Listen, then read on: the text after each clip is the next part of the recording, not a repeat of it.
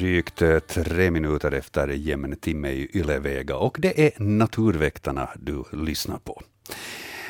Vi sänder nu för tiden på hösten eh, den första onsdagen i månaden mellan 10.03 och 12.00. Expert idag Hans Hästbacka, mitt namn är Joakim Lax, välkomna med. Är det så att ni vill komma i kontakt med oss så går det bra att e-posta oss på natursnabelayle.fi eller så ringer ni 0611 12.13 här nu under sändningen. Så under dessa knappa två timmar så ska vi försöka svara på alla era frågor om djur och natur. Det har kommit in mängder av frågor, så om ni skickar in frågor här under sändningen så kan det hända att de inte ryms med, men vi ska göra vårt bästa att svara på så många frågor som möjligt. De frågorna som vi redan har matat in i bildbloggen, de hittar ni på svenska.yle.fi natur, och så klickar ni vidare där till bildbloggen, så hittar ni de 17 bilderna som vi redan har satt in här tidigare, de som vi ska titta på lite närmare småningom. Men eh, först så tänkte jag kolla Hans, eh, nu då det är första september. Nu enligt vissa så går vi ju in i hösten så där officiellt. Börjar man märka något hösttecken ute i naturen redan nu? Ja, visst äh, märker man det om man ser på, på lövträdens blad så det är ju hårda, ledaraktiga och mycket sönderätna. Det är ju många insekter som gärna äter, äter det här lövträdsbladet, för det är mycket näring i dem. Så de börjar se ganska slitna ut. Och, och sen dagens väder med hård nordlig kall vind, så ger nog eh, vissa höstkänslor. Men första höstmånaden har börjat idag, så det är lämpligt med den här kalla nordanvinden. Jag konstaterade då jag promenerade till jobbet idag, så såg jag att nu har de första bladen på lönnarna som jag passerar, i varje fall på vägen hit till jobbet, har börjat lite skifta färg redan. Ja, Ja, och om vi får eh, frostnätter på grund av den här, det här kraftiga nordliga vinddraget så, så kommer vi att få höstfärre tidigt i, i markerna, men vi får se hur det utfaller. Mm. Eh, vi ska eh, följa med också i de frågorna som vi får in ifall det där är ett tecken på att vi börjar närma oss höst, för man brukar kunna märka ganska bra på de frågorna som kommer in var på skalan man befinner sig. Eh, vissa frågor är kanske lite höstlika, men ja. sen så har vi några också som, som har hört av sig och har frågor som de har undrat över, över hela sommaren egentligen. Det märker man på bilderna. Vissa foton är tagna redan i juli och liknande, men det där ska vi återkomma till. Ja. Så här i början av sändningen så brukar vi ha ljudfrågor ifall det är så att vi har fått in någon. Och visst, vi har en, inte en fråga i sig, men ehm, ändå ett ljudklipp som vi ska spela upp. Vi har en lyssnare som skriver så här.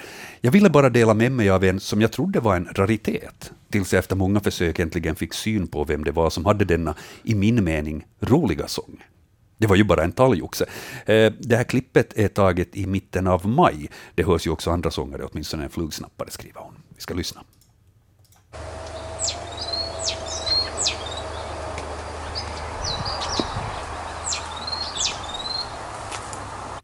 Och ganska kort, vi tar det en gång till.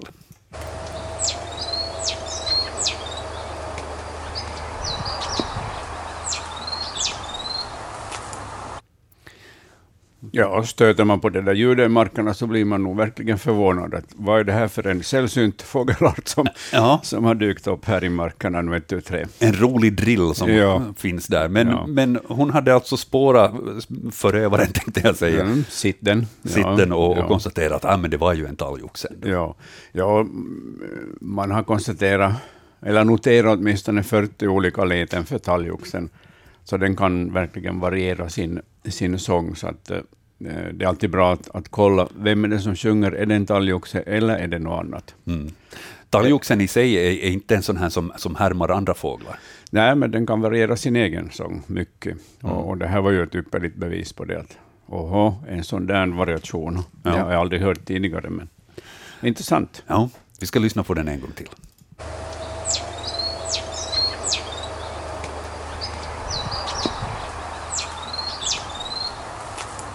Ja, jag kan förstå att man blir lite fundersam. Ja, ibland undrar man om, om talgoxhannarna framförallt sitter och, och funderar att vad ska jag kunna hitta på för lete idag?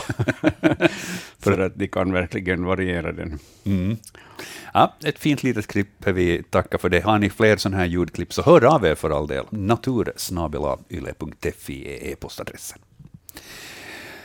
Då kanske vi ska ta itu med frågorna som vi har fått in till den här förmiddagens sändning. Um, som sagt, svenska.yle.fi natur, där hittar ni um, de bilderna som vi har matat in här tidigare. Och um, första bilden som vi har i bildbloggen är inskickad av eh, Kai. Uh, han skriver kort och gott, vilket djur har lämnat detta spår? Kan det vara rev? På bilden ser vi uh, ett spår av det som kan vara ett hunddjur.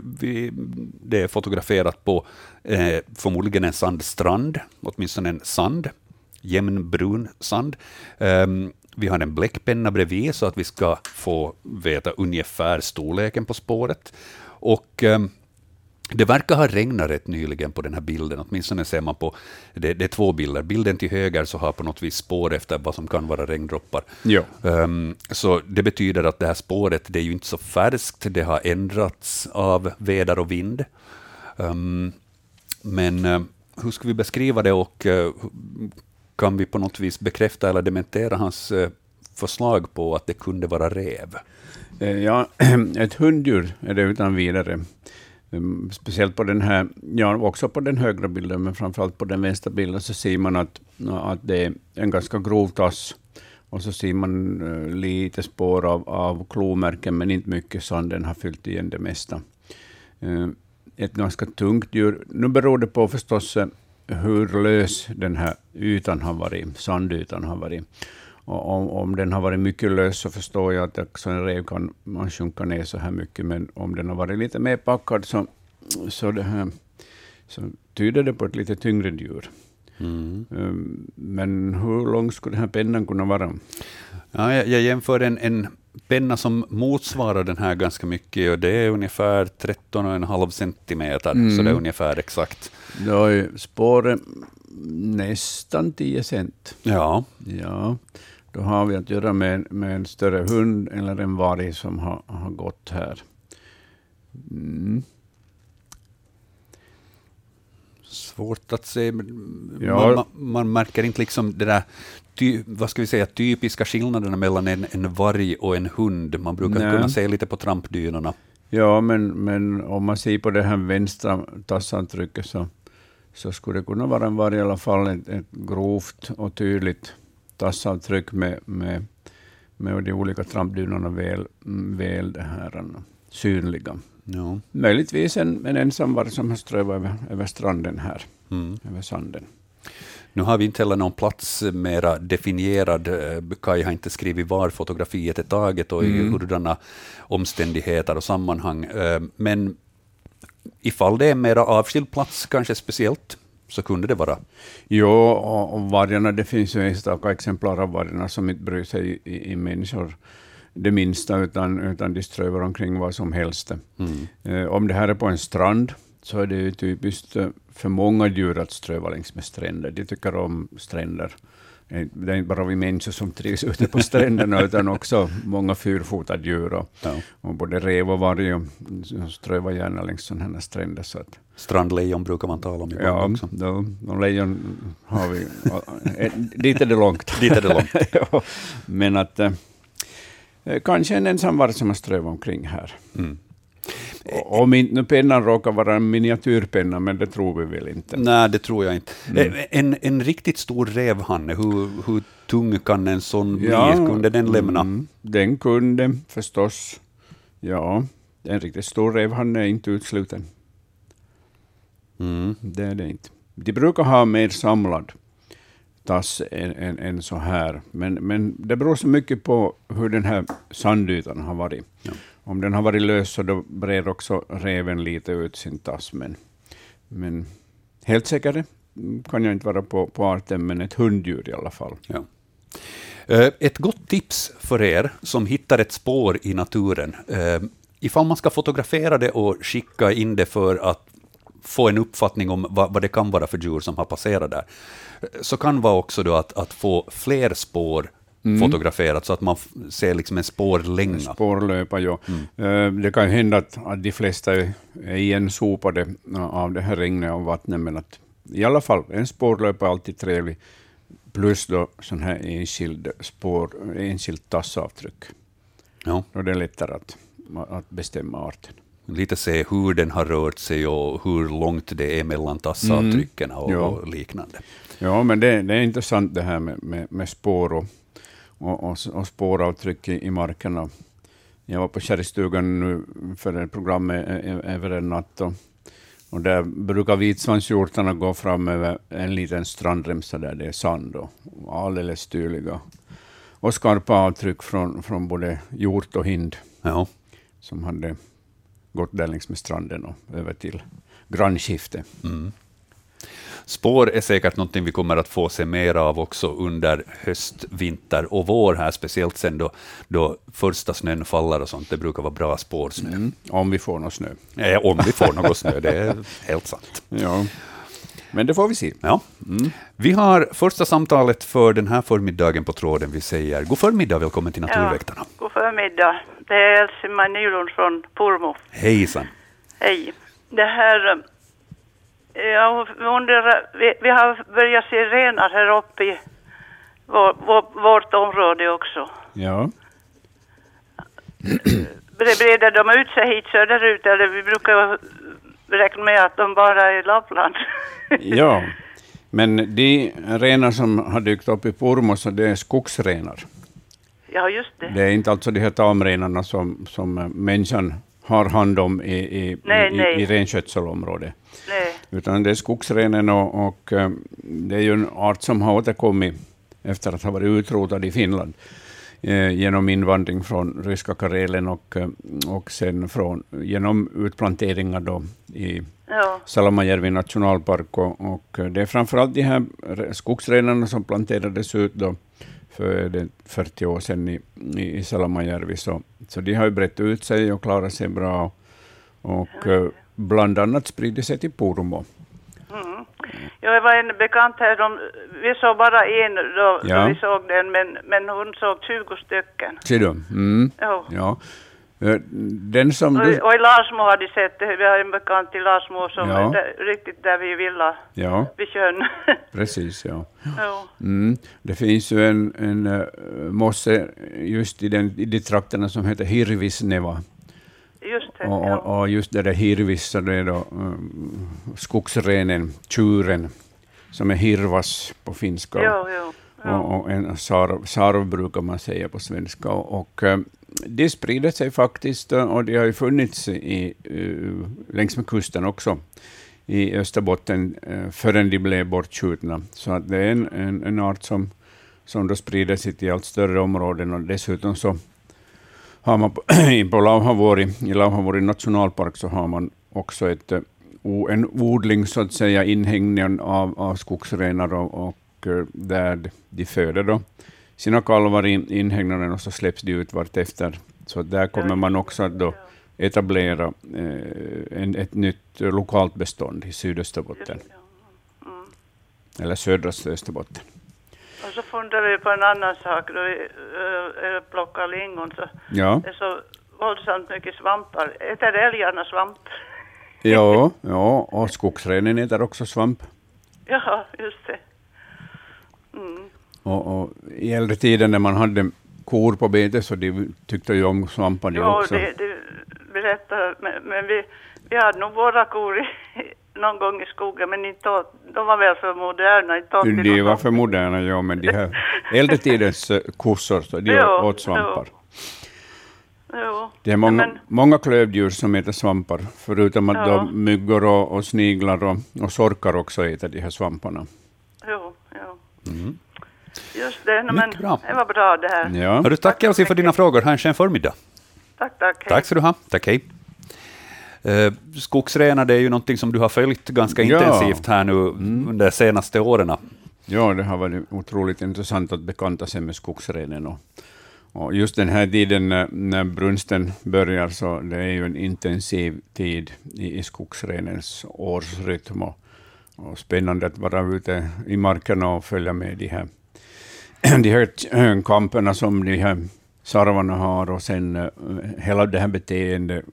De samlar sig ett harem, varje tjur samlar sig ett harem som han svartsjukt eh, bevakar och beskyddar. Mm. Och, och, eh, de håller på då och, och, och som bäst skava, skava den här basthuden från sina horn som är otroligt ståtliga. Ja.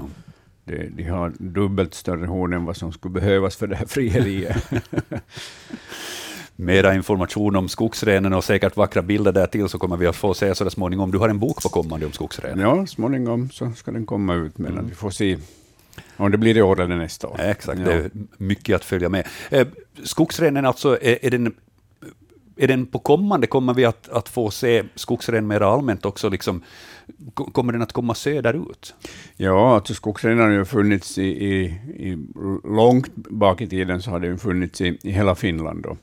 Och, och det här då, uh, I princip så kan den sprida sig över stora delar av landet, men den behöver ju vissa betingelser. Den ska ju ha orörda, outdikade myrar, gamla skogar och, och sen lavrika tallmoar där den då betar på, på vintern. Så att den har vissa specifika krav som, som eh, gör att den inte kommer att trivas överallt i landet, bara i en del av landet.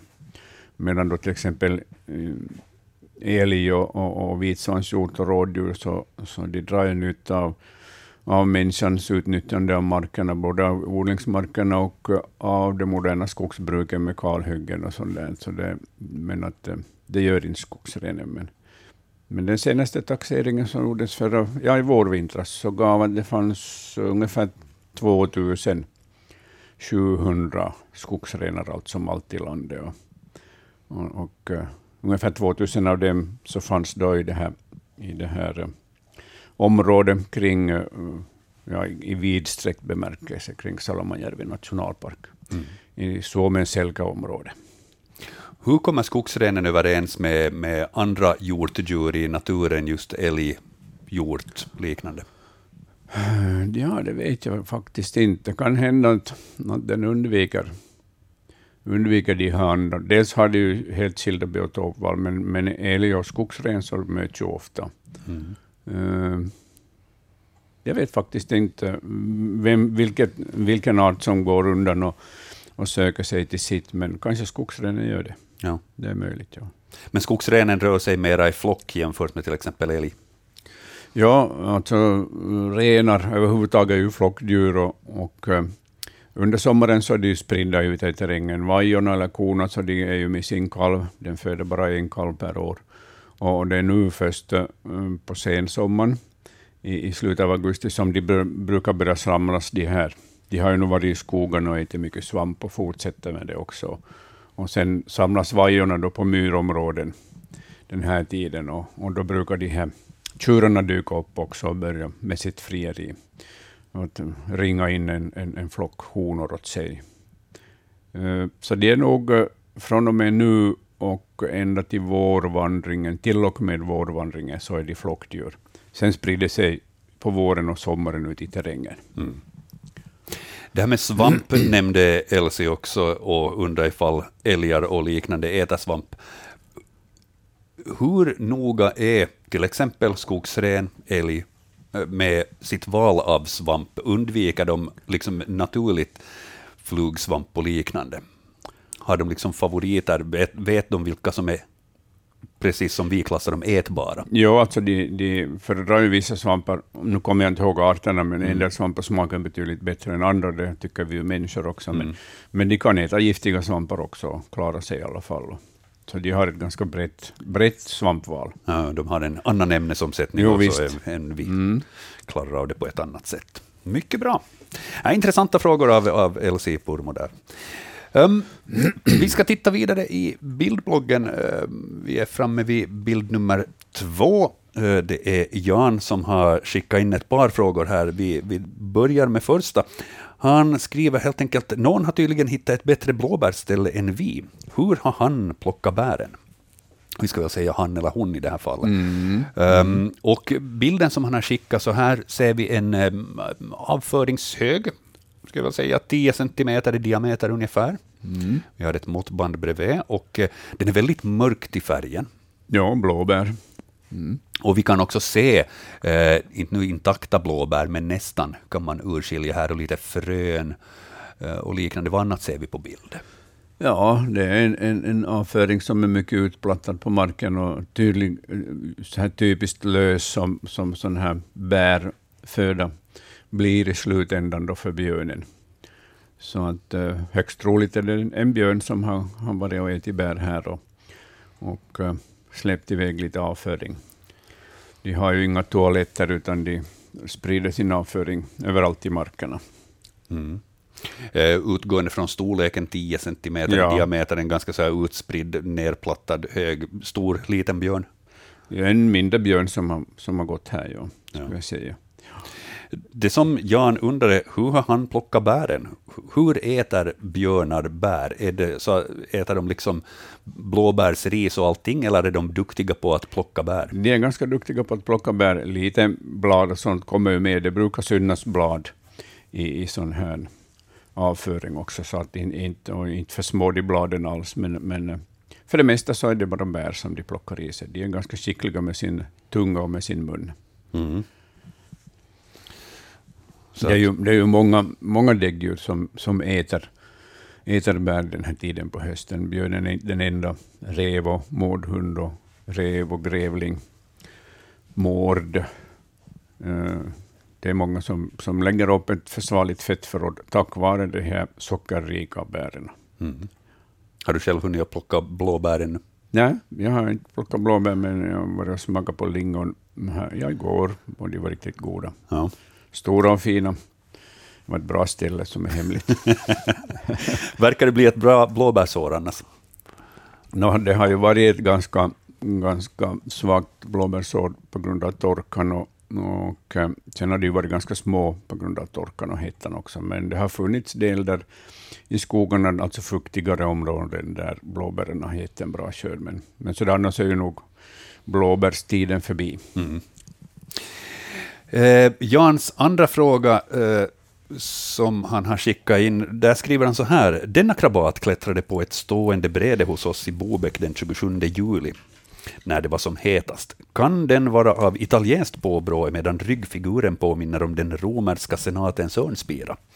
Tyvärr ser man inte korsformen så bra på bilden. Um, och eh, ja, okej, jag, kan, jag kan förstå frågan, för tittar man på ryggtavlan på den här, så, så visst påminner det lite om, om romerska senatens örnspira. Det är vackert mönster. Ja. Men vad är det vi ser på bilden här? Ja, det är en vanlig bärfis, alltså en skinnbagge. Eh, den hör till skinnbaggarna, den här vanliga bärfisen. Och det finns ju många bärfisarter i, i vårt land. Och det här är då den som heter vanlig bärfis. Eh, förutom den här guldfärgade eh, romerska eh, emblemet på ryggen, så, så är, är ryggen så där svagt brunfärgad. Och, och sen det är väl flygvingarna under täcksköldarna som har de här zebraränderna på mm. sig. Och sen är antennen svartvit randig också en vanlig bärfis som är vanlig i markerna. Mm. Något italienskt påbrå har det inte nej, nej, En trevlig bild, skarp och bra. Ja, det är den. Mm. Den kommit riktigt nära där. Um, och den var som sagt tagen i den här bilden då det var som hetast. Eh, mm. Bärfisar och liknande, trivs de i sån där hetta? Ja, de suger ju växtsafter åt sig från, från växter och från bär, bland annat. Och det är därför de kallas bärfisar också, för att där bärfisen har varit framme bland, bland de här bären, så, så är de här bären illasmakande. Så att det här, de klarar sig bra. Insekter överlag trivs med varmt väder. Huvudsaken de får tag i vätska, som ju är viktig för alla varelser. Mm. Där svar åt eh, Jan på hans frågor. Ni hittar de här bilderna som vi talar om i bildbloggen svenska.yle.fi snedstreck natur och så klickar ni vidare till bildbloggen där. Ja, um, man kan alltså ringa 0611 12 13 ifall det är så att man har någon fråga till Hans. Eh, vi svarar på alla era frågor om djur och natur här i Naturväktarna ända fram till klockan 12.00. Så gott om tid att eh, få in sin fråga. Um, vi ska titta vidare i bildbloggen. Som sagt, många bilder som vi redan har satt in där. Um, här är en till insekt. Um, det är Viktor som har fotat den här på Bergö i Malax i juli eh, och undrar helt enkelt, vad är det här?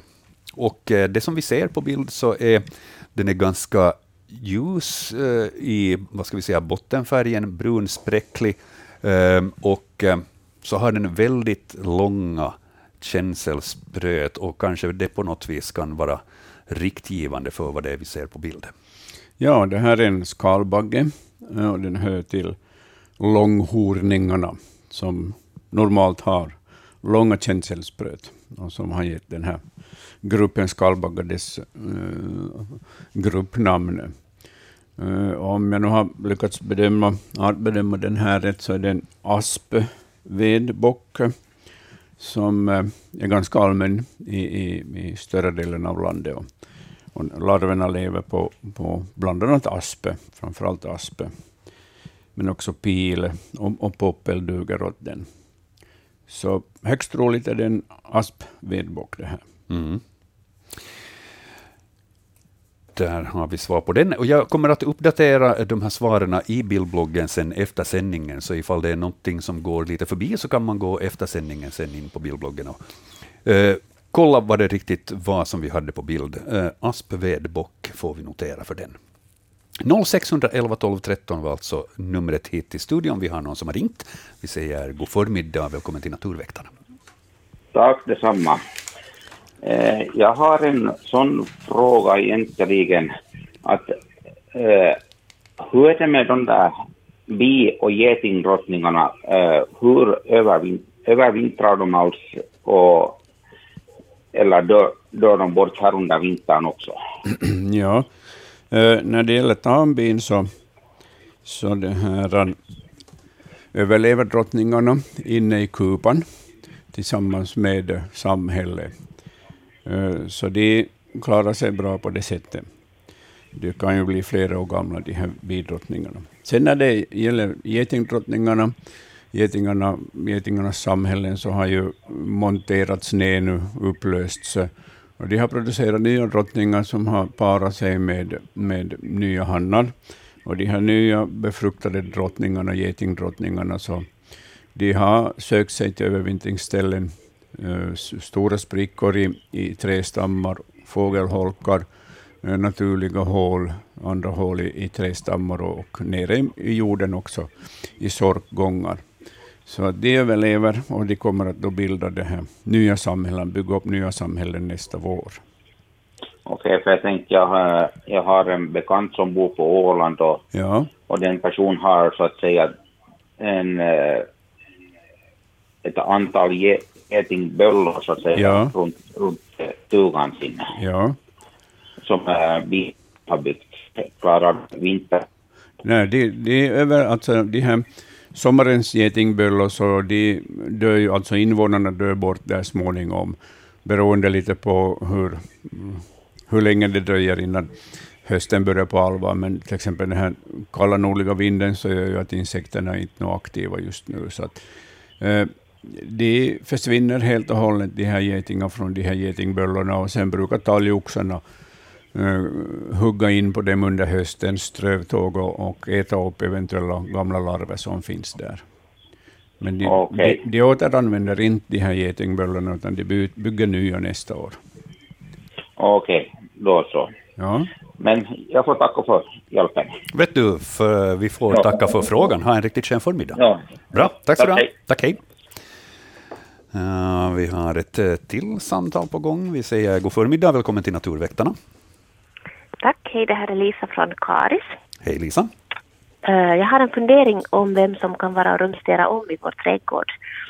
Här, vi bor ganska centralt och, och har en, en, en trädgård med lite trädgårdsland och så här. Och, och där har vi märkt nu i, i sommar att, att någon, någon har varit och grävt upp någon salladskruka jag har lagt ner och vi har haft en sån här um, vad heter det, gnagarskrämma, en sån här stolpe som darrar i marken. Ja. Och den har varit ganska, ganska så här långt djupt ner, nergrävd och, och någon har lyckats gräva upp den och flytta den mitt ut på, på gräsmattan. Och så här för några dagar sedan, så vi har också uh, råttbekämpning på gång här runt omkring och, och det finns sådana små svarta lådor, eller de är inte så väldigt små, de är kanske 25 gånger 15 centimeter i storlek så en sån hade dragits ut under, under häcken ifrån och, och låg mitt på gräsmattan en, en morgon här. Och vi misstänker lite rev. Ja. Men kan det vara möjligt att, att reven gör sådana saker? Ja, reven är ju otroligt nyfiken av sig och, och de revar som, som bor i bebyggelsen, så de skyggar ju inte alls för människans trädgårdar och bostäder, utan, utan söker sig gärna till trädgårdarna där den hittar ett och annat att äta. Och, eh, en... Vi har sett reven här flera gånger i början av sommaren och till och med så att, att när ja. barnen har legat på trampolinen så har den spatserat förbi. Ja, ja. ja. och sådana här nyfikna orädda revar så de undersöker ju allt som uh, möjligtvis, eller som ser intressant ut och som möjligtvis kan ge någon föda. Så att, reven, så, så att de tar i och river och, och gräver. Vi har inte sett några grävmärken av den. Ja, Ja, men, men ändå att det hittas liksom mitt på, på gräsmattan och inte, inte vi misstänkt att, att någon annan kommer in här och, och bär omkring våra saker kanske direkt. Nej, nej, den här stolpen så är den bara uppknyckt ur marken? Eller finns det, äh, något, det var... finns det någonting grävt där också? Nej, jag tyckte inte att det såg hemskt grävt ut. Men att förstås blir det ju en grop där den har varit, men att jag har jobbat ganska mycket för att få ner den och den sitter hårt fast där. Att jag var ja. förvånad där den plötsligt var liksom uppdragen och, och flyttad kanske sådär fem, sex meter bort från sitt ställe. Ja, hur mycket väger den där stolpen? Eh, den, är, den väger nästan ingenting förutom de ja, där mm. två stora batterierna som är i den. Ja. Mm. Några kilo? Ja. Två kilo? Nej, nej, nej, alltså under ett halvt. Under ett halvt, ja men då, ja. då plockar nog reven upp den. Just det. Ja, så nu tror jag den huvudmisstänkta är rev här. Okej, okay, men då, mm. då vet vi det. ja. Har den, Tack så mycket. Har den funger, ja. fungerat annars, den här sorkskrämmarstolpen?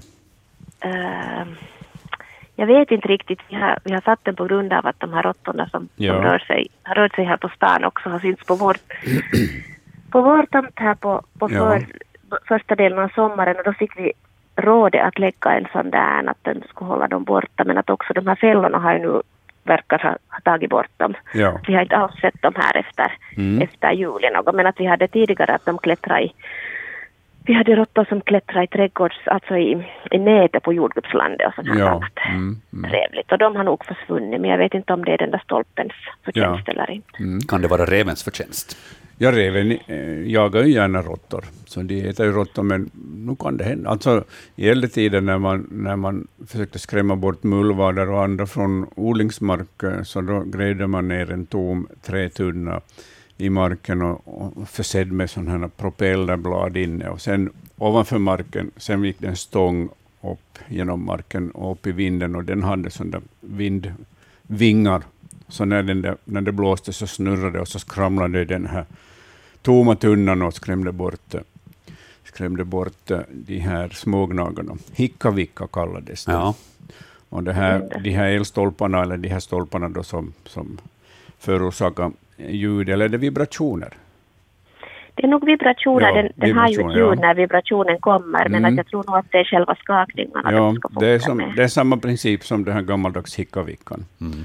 Och, och, de var effektiva och det är klart att sådana här moderna skrämmer också bort smågnagarna. Det är obehagligt ja. att bo i en mark där det darrar hela tiden. ja. ja. no, men eh, ni, ni får eh, nöja er kanske med det svaret att det förmodligen är reven ja. som har varit och flyttat på det här. Och, och, bra att ha en rev på gården ifall det är så att det springer gnagare omkring som inte man vill ha fast i i jordgubbslandsnät och liknande. Ja, jag tror att det här är rev som nog många här i, i stan har sett under hela våren och sommaren. Om det sen är samma eller om det finns flera, det syn, har synts liksom i gatbilden. Ja. Mycket många känner till den. Kan man se på något vis på den om den mår bra när man ser den? Jo, nu, nu just så. Ja, de börjar få bättre päls nu. Men under, under högsommaren så har de ju en ganska sliten sommarpäls på sig. Men nu, nu har det börjat växa ut den här nya pälsen som ska bli alldeles förträfflig till vintern. Så att uh, man ser ju nog på revens gång också, om den ser pigg och, pigg och uppmärksam ut så mår den bra. Just det, för den har sett lite sådär kanske tovig ut i början av sommaren. Jo, det, det, det, det, är typiskt att de är toviga i början av sommaren, speciellt om det är en revhona som har, har hand om unga, så hon blir ju verkligen sliten i pälsen och också i minen kan man säga. Mm. Förrän ungarna börjar klara sig själva. Det låter som att hon skulle behöva besöka frissan och rå om sig själv lite också. Ja. Men just det, var bra. bra. Tack så mycket för svar. Då tackar vi för det. Ha en skön förmiddag. Tack, hej. Detsamma, hej. Ja, 0611 12 13 är telefonnumret man kan ringa ifall man vill komma i kontakt med Naturväktarna och ställa frågor. Vi har ett samtal till, vi tar det också. Eh, hej, välkommen. Ja, det var från Esse. God morgon. God morgon, god förmiddag. Jag har, jag har funderingar på det här med igelkottar. Ja. Vi har så mycket ordentlig igelkottar. Alltså vi är ut varannan natt och flyttar dem. Och nu har jag sån fråga att varför ska de hela tiden in till hunden, vi har hund med hundhaga, och in i hundhagan och runt. Och det är ju fri att fara på det viset och det är utanför hundhagen. Men de lägger sig ner bredvid hundhagen och, och fräser och, och har ljud. Så vi får, vi får helt enkelt gå ut och flytta på den för att hunden skäller ju precis, det är en jakthund det är Ja, ja. Varför ska, ska de dit och, och Finns det någonting man kan göra så att de inte tycker om att gå runt vid hundhagen eller Ja, det är svårt att säga det där, men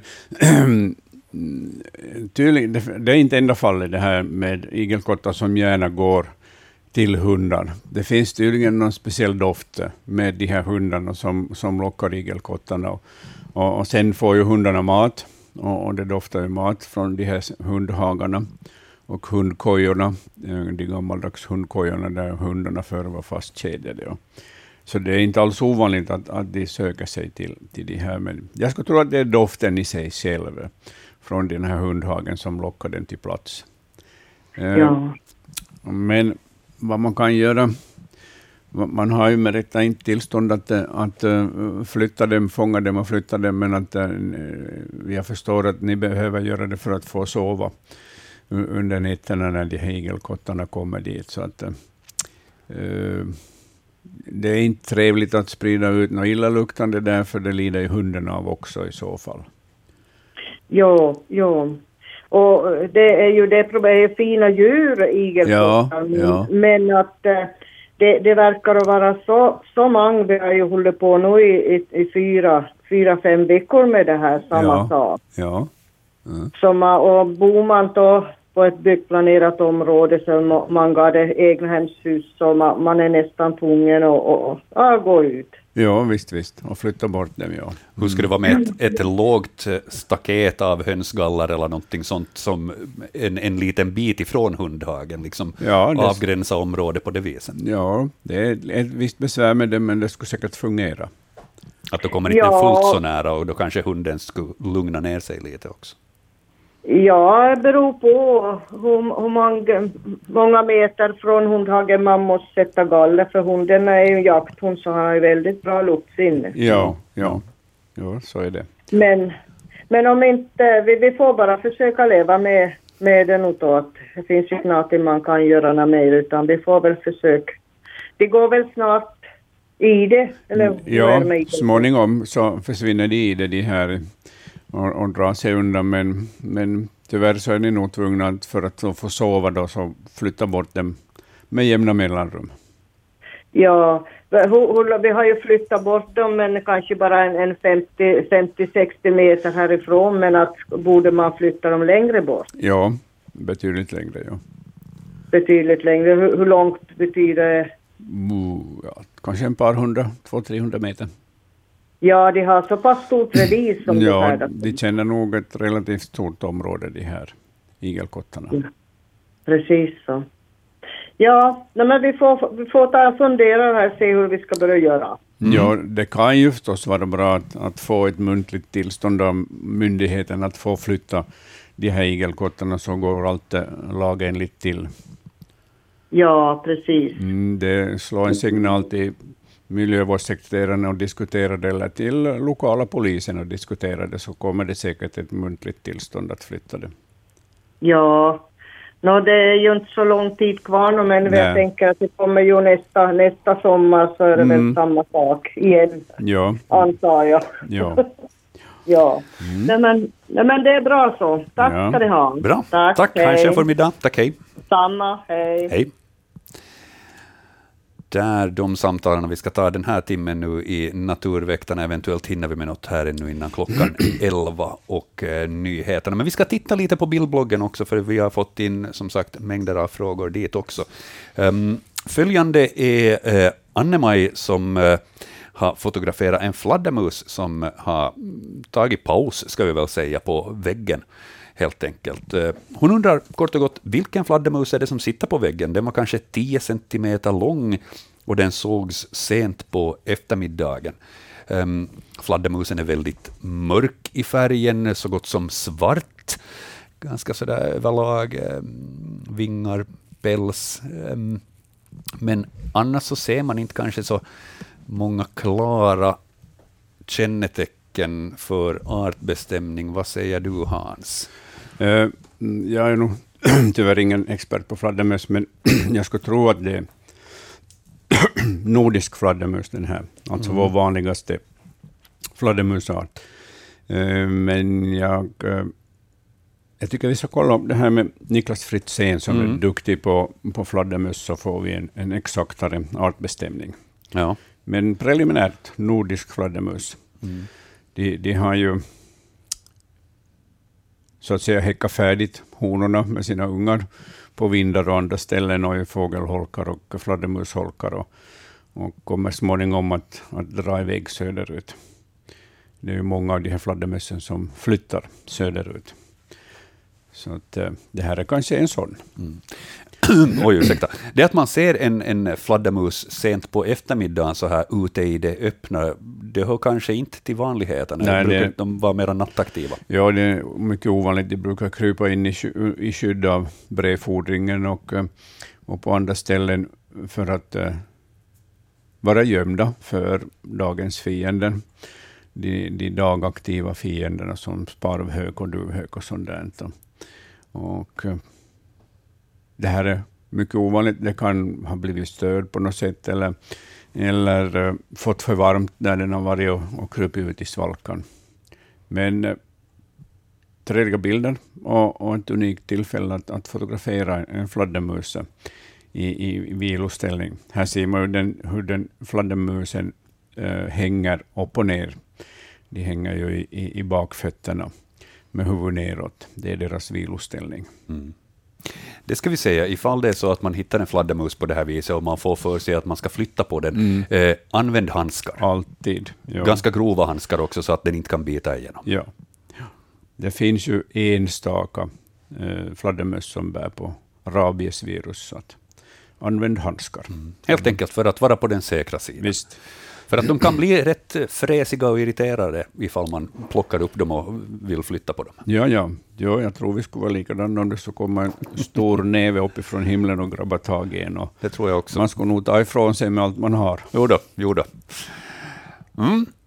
Då är vi framme vid uh, sniglar. Vi har ett par snäckor här som ska uh, artbestämmas. Uh, din namn är Hans eh, från Jakobstad den här gången, så skriver så här. Idag har vi plockat svarta vinbär. Det finns mycket sniglar på buskarna.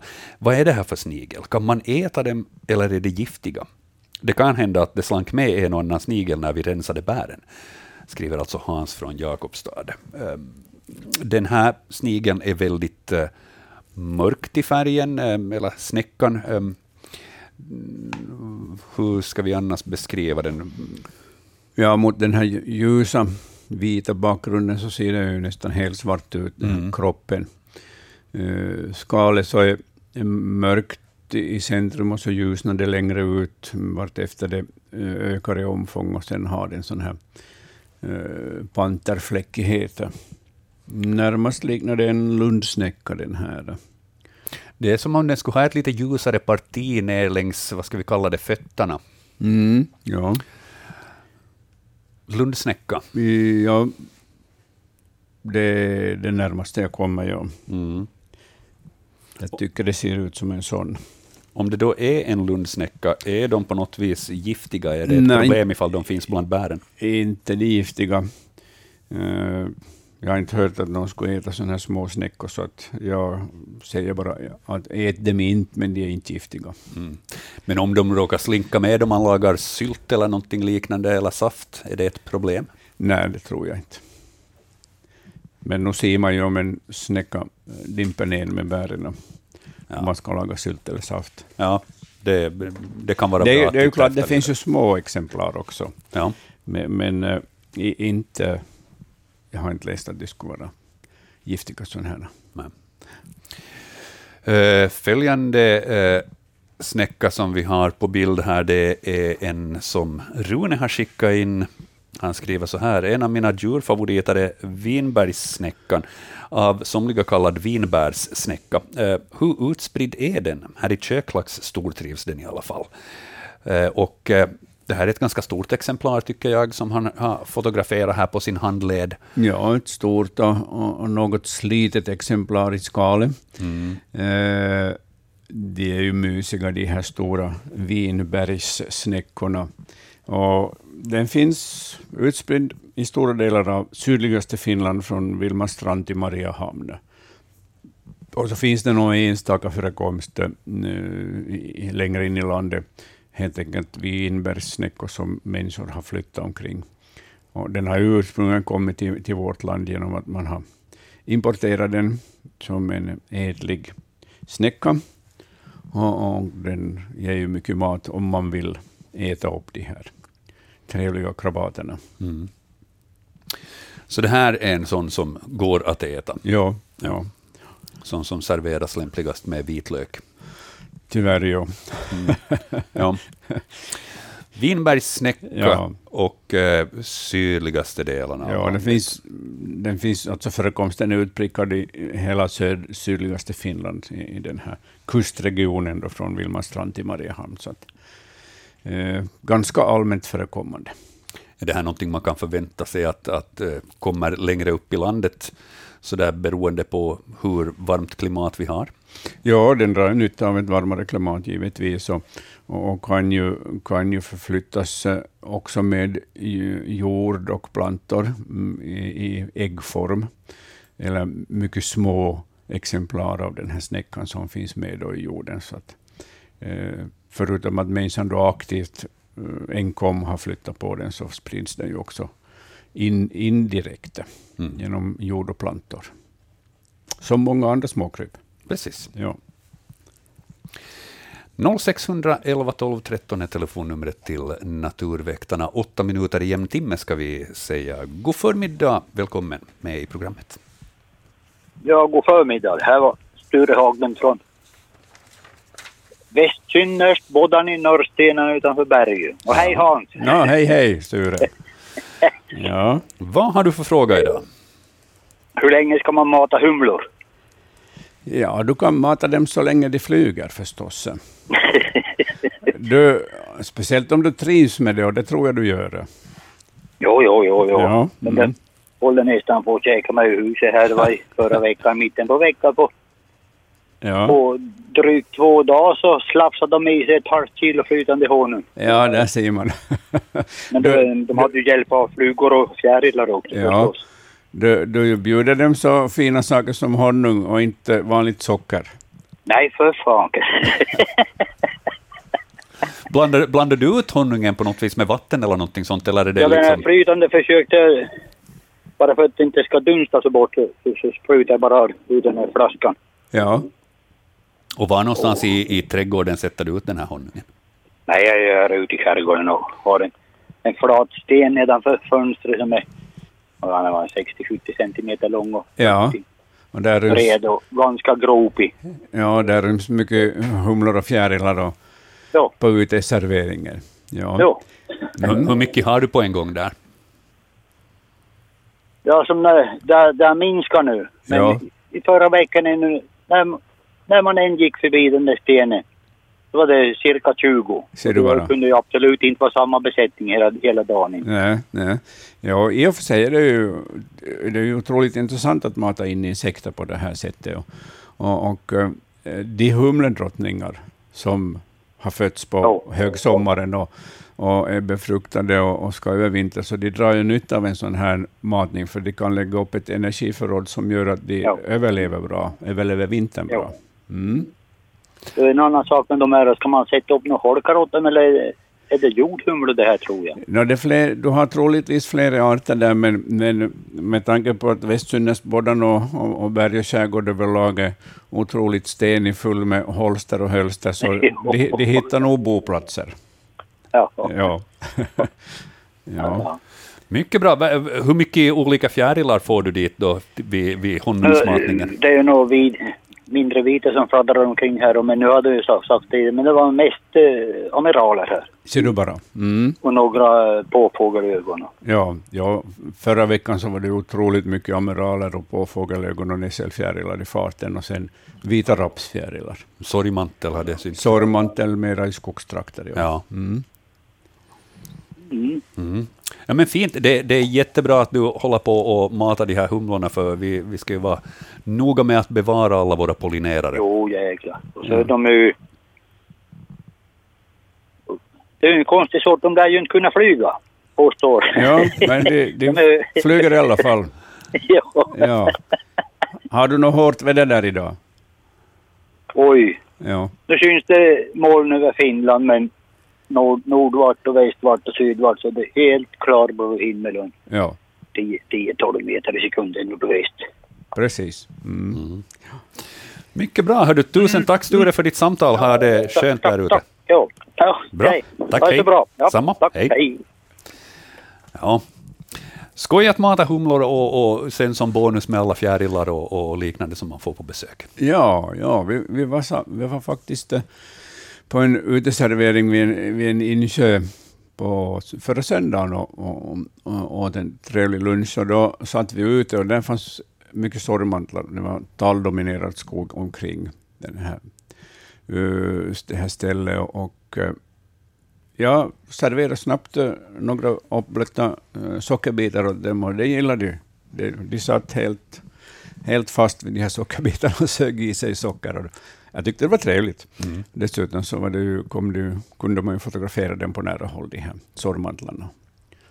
Vad är bättre, att, att ge dem eh, ska vi säga, vitt raffinerat socker eller att ge dem eh, honung? Vad, vad, är, vad är bättre? No, nu är ju honung det bästa som finns förstås, också för dem, men, men de klarar sig bra på socker. Man, man ger ju åt tambina när man slungar honungen, tar binas honung, Eh, som de skulle använda under vintern för att överleva, så ger man istället socker åt dem så att de får lägga upp ett förråd av socker. Och det är ju det här sockret som är det viktiga. Men, men, så de klarar sig bra med, med det. Men, men uh, om man ska jämföra kvaliteter så är nog honung, honung och socker och socker långt nere på skalan. Mm. Kunde tänka mig det. Några minuter till nyheterna. Vi ska titta till bildbloggen här i Naturväktarna. Ni hittar den på svenska.yla.fi natur. Vi är framme vid bild nummer åtta. Det här är Robban som har skickat in eh, den här bilden och skriver så här. Hej, jag har haft besök av kopparödleungar två dagar i rad. Kanske samma individ, vet ej. Har varsamt flyttat ut dem cirka 20 meter från garaget båda gångerna. Utrymmet är varmt och slutet. Dock har jag haft ena porten öppen ibland då jag har arbetat där. Varför vill det in dit? undrar han.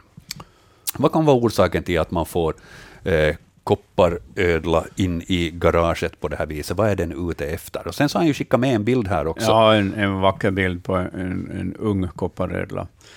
Bara blänker i, i dens skinn, mm. fjälliga skinn. Ett vackert exemplar och en bra bild.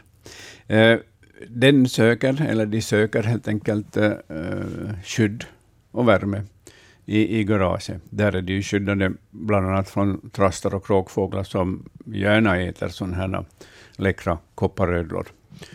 Uh, också katter och minkar uh, tar livet av, av kopparödlor och äter dem. Så att, nu är det det här värmen och skyddet som finns inne i garaget som de vill ha.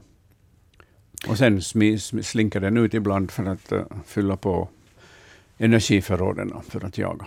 Vad äter en kopparödla? Äter alla möjliga småkryp som den kommer över. Men, Spindlar och insekter och mm. larver och sånt. Vilket man kanske kan hitta också på ett garagegolv. Ja, visst finns det ju insekter i ett, i ett garage, speciellt när dörren ibland är öppen. Mm. Men eh, en, en, en kopparödla i sig är inte så farligt. Man kan ha den på besök i garaget emellanåt och så flyttar man ut den helt enkelt. Jo, jo, jo. Det är, man får ju se upp förstås om man ska använder garaget mera, äh, mera allmänt så måste man se upp så man inte kör ihjäl den här kopparödlan. Och det är väl det som är problemet, förstår jag. Mm. Men okej, okay, den, den söker skydd, och det kan man ju förstå. En, en sån här så är ett lätt byte för, för många fåglar. Jo, det är det. Ja. De brukar ju gömma sig snabbt i, i, i förnan, gräsväxtligheten och förnan, de här kopparödlorna, när de blir skrämda. Och också när de vilar på dagen, just för att inte bli upptäckta.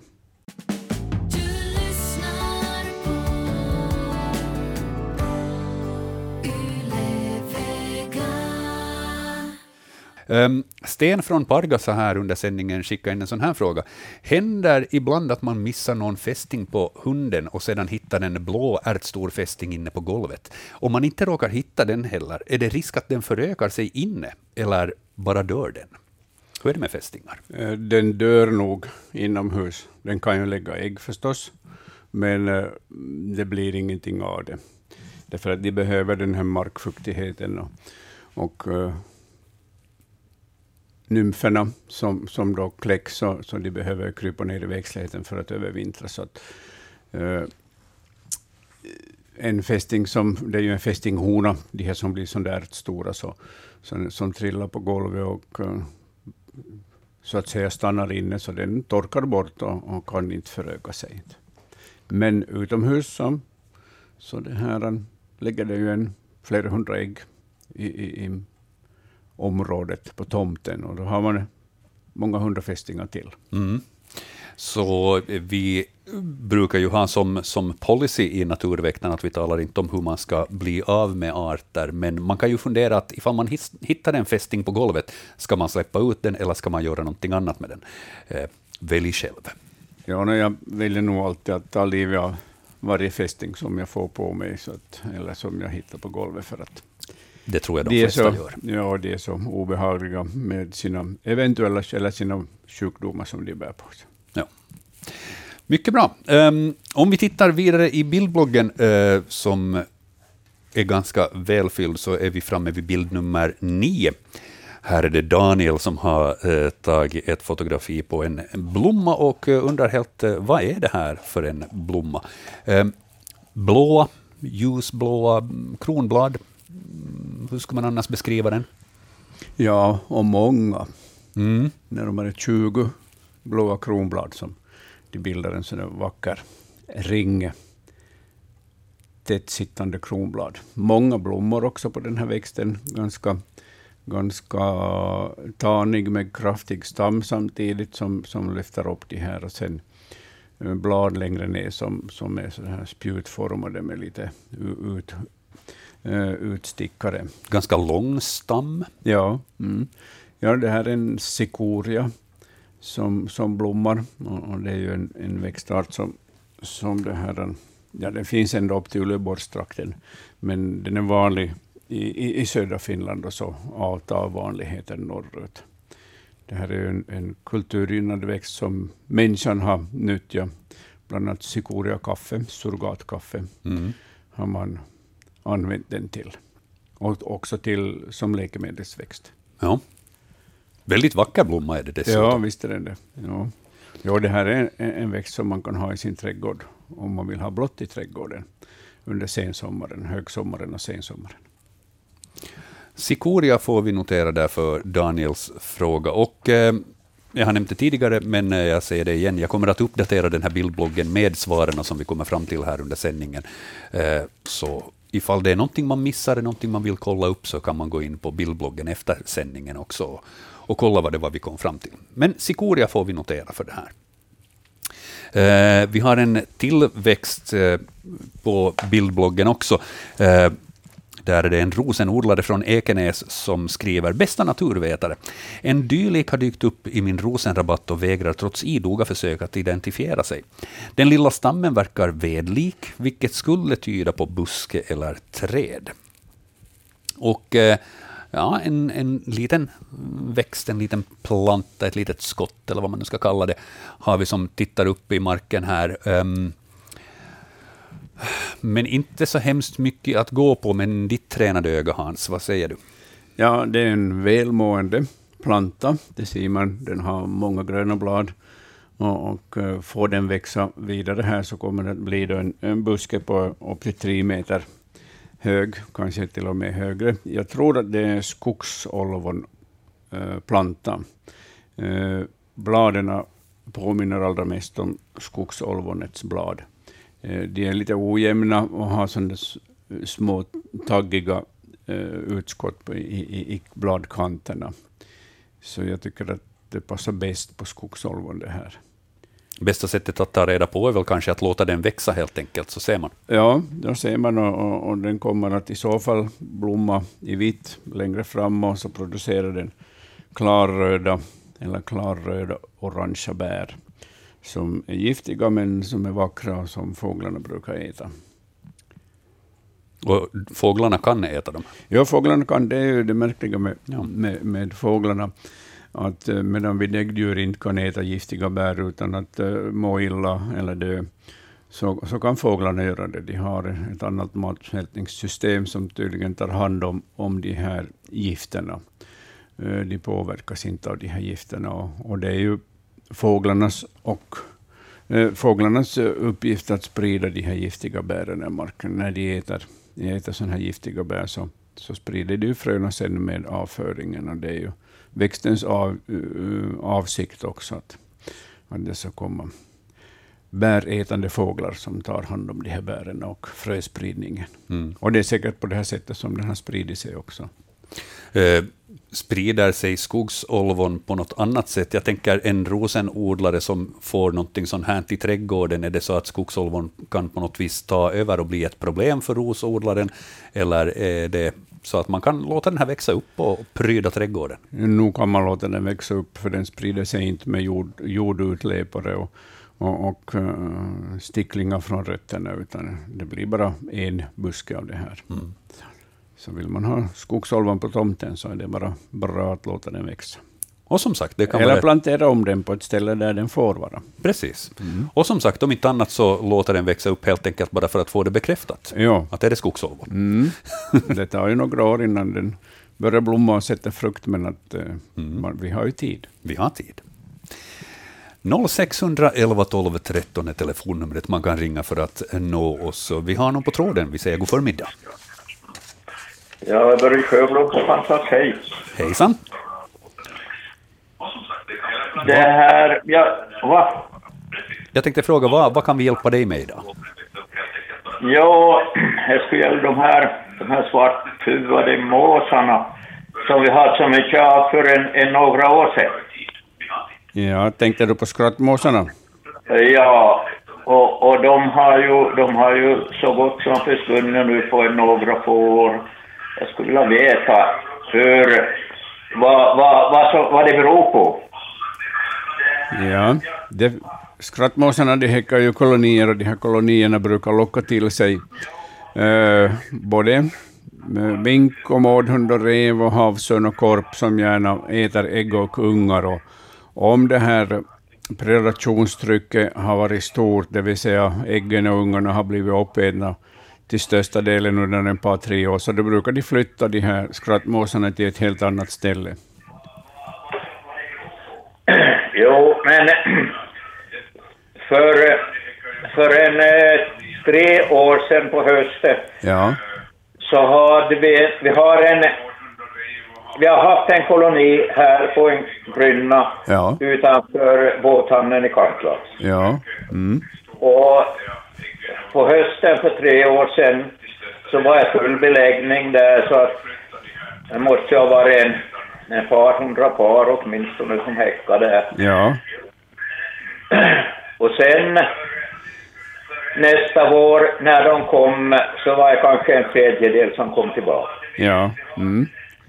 Och, och sen efter det så det ska successivt så att nu i morse när jag var ute och gick när de hade samlat sig med ungar och allt och, och, och samlat sig på vattnet för flyttningen. Så då var det ungefär ett trettiotal fåglar. Ja, ja skrattmåsarna flyttar ju bort redan i juli månad. Så det är väl fiskmåsar som vistas där på det där skäret nu. Men, men, ja, nej, det är nog, det är nog de, där, de där sommarmåsarna. Ja, men eh, jag tror att en orsak till att, att äh, kolonin har minskat, det vill säga att, att vuxna fåglar har sökt sig till andra ställen, det är havsörnarna som brukar flyga dit ut för att plocka åt sig ungar, och sen mink eller mårdhund, som också tar sin del. Ja, det stämmer inte, för att, att det var under Eh, flytten söderut som denna minskning skedde. Ja, ja, men de vet av erfarenhet att, eh, om, om, att det brukar vara på det sättet att om havsörnar till exempel eh, plockar mycket ungar under häckningen, så minns de här eh, vuxna måsarna det, och då fly, kommer de helt enkelt inte tillbaka till gamla häckningsplatsen, utan söker sig en ny häckningsplats. Ja, se... Men den, den här grynnan, så, så den ligger precis utanför båthamnen. Ja. Och visst eh, kan man se någon enstaka havsörn där, men att de har nog inte plockat så mycket att det skulle ha, ha skrämt bort dem. Ja. Dessutom så har jag, jag har eh, en villa ute i yttersta skärgården här och där har vi en likadan grynna. Ja. Och där var det likadant, det var, det var mycket, mycket av de måsarna och eh, där har det varit en likadan minskning. Ja. Mm. ja. Det, det verkar nog vara en allmän minskning. Ja, då, de här, då man ser på inventeringsresultaten på fiskmåsar och skrattmåsar så, så finns det ingen sån här oroväckande minskning av det, utan det, skrattmåsarna, fiskmåsarna klarar sig bra, skrattmåsarna klarar sig på många ställen bra. Den har ju minskat i landet nog överlag, skrattmåsen, men men äh, Eh, den här, de här stora flyttningarna som sker just på det här sättet, det är att, att ägg och unga blir konsumerade under sommaren i så stor mängd så att de flyttar till ett annat ställe. Mm. Jo, no, det var ju när de var som mest här så att de uh, hade ungarna med sig, så de, de skitade ju ner båtar och bryggor och allt nu, nu är det ingen som har något besvär med dem mera. Så att, eh, Precis. Och, och det har inte, jag har inte hittat några döda fåglar här heller, så Nej. de har nog inte dött här inte. Mm. Utan tydligen är det, är det, har det hänt någonting under, under vintertiden. Mm. Ja, men du får följa med läget där och, och, och uh, jämföra det sen också med hur det ser ut nästa år. Ja, ja. Mycket bra, hördu. Tusen tack för ditt samtal. Ha en skön förmiddag. Ja, tack, tack. Bra. Tack, hej. 0611 12 13 är alltså telefonnumret man kan ringa ifall man har någon fråga till Naturväktarna, Hans Hästbacka, expert den här förmiddagen. Um, ja, vi har ett samtal till, vi tar det här i samma veva. Vi säger god förmiddag. Vem är det som ringer? No, men god förmiddag. Det är Göran Geisor från Vasa. Hejsan. Hej. Och jag har en sån kanske dum fråga, för jag hörde ju att björnar tycker om blåbär, men vi har också gräsänder som äter blåbär ungefär från vattenyta upp mot uh, backen där det var en uh, 6-7 meter. Vi skulle dit och plocka, plocka blåbär vi och så räknar vi till en 30 en, änder som flög iväg upp från vår blåbärskog. Ja. Mm. Är det möjligt? Det är mycket möjligt, ja. Äh, änder äter blåbär, gäss äter blåbär, fiskmåsar, skrattmåsar, labbar äter blåbär. Äh, ja. Så att äh, det finns flera skärgårdsfåglar som ja. äter blåbär därför att det innehåller så pass mycket socker och vitaminer så det är nyttig föda och bra föda. Jaha, no, men bra. Ja. Då löste du det. Ja. Den frågan för mig då. Ja. Inte alls en dum mm. fråga, men... Nej, nej. Det finns inte några dumma frågor. Inte, inte överhuvudtaget. Nej, just så. Nu hade ni ätit upp alla blåbär? Nej, inte hade de ätit upp, men vi blev så förvånade ja. när ett och tre flyger upp en massa mänder ja. dit var vi, vi stod och plockade bär. Precis, ja. Mm. Ja. Annars har ju blåbären varit hemskt torra och små ja. i år. Mm. Och det underliga också med blåbären, i början av säsongen så var de inte så goda som nu mot eh, senare eh, säsong. Ja, när det, vatten, vattenbristen gör att det, inte, det blir både mindre och sämre smakande. Det ska nog ha en, en viss ja. procent vatten i sig för att smaka bra. Sen mo, mognar det ju på som, högsommaren också. Okej. Okay. Mm. Ja. Mm. Det underliga var bara då att 20 augusti, ja. efter det kom det inga änder upp på vår Råbergsbacke. 20 augusti klockan 12.00 börjar andjakten. jo, jag förstod det sen efteråt när jag hörde det i radion att jaha, nu kommer det inte till vår Kärrovik mera utan de söker sig någon annanstans. Ja, ja. Ja, just så. Tack för det här. Bra, tack för din fråga. Tack. Det var helt intressant. ha det gott okay. där, hör du. Tack, hej. Tack detsamma. Hej, hej då. Ja, jag, jag kommer ihåg, kan ha varit förra sommaren eller någonting sånt, så hade vi en liknande fråga också i Naturväktarna mm. om, om gräsänder som är ganska långt in på landbacken och, och äta bär. Jo, jo, de kan till och med äh, äta havtornsbär om de det finns, gräsande brukar ju stanna ganska länge. En del exemplar brukar stanna ganska länge mm. kvar i, i, i, det här, i skärgården. Och, och uh, ha, havtornen hunnit ge sig och um, producera alkohol så kan de bli berusade, de här gräsänderna, precis som kråkor blir det också när de äter uh, alkoholhaltiga havtornsbär. Ja.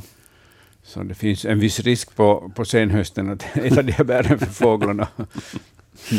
ja, de blir från gräsänder så blir de till fyllkajor. Ja. Så ja. Men det är, alltså det är faktiskt många, både däggdjur och fåglar, som äter bär. Och, uh, det är en, en god föda, bra föda, mm. energirik föda. Så är det. Om tio minuter ska jag säga, då blir det nyheter på lätt svenska på den här kanalen, men vi har som sagt eh, rätt gott om tid här att besvara era frågor om djur och natur. Vi ska titta på bildbloggen som är välfylld. Um, där har vi Louise som har skickat in följande bild uh, på en larv um, som är väldigt gult i färgen, svart huvud, det kan man urskilja. Tyvärr så är fotografiet eh, på det viset lite suddigt, att, att skärpan ligger på, på underlaget, så att detaljer på larven kan vi inte se. Men hon skriver så här.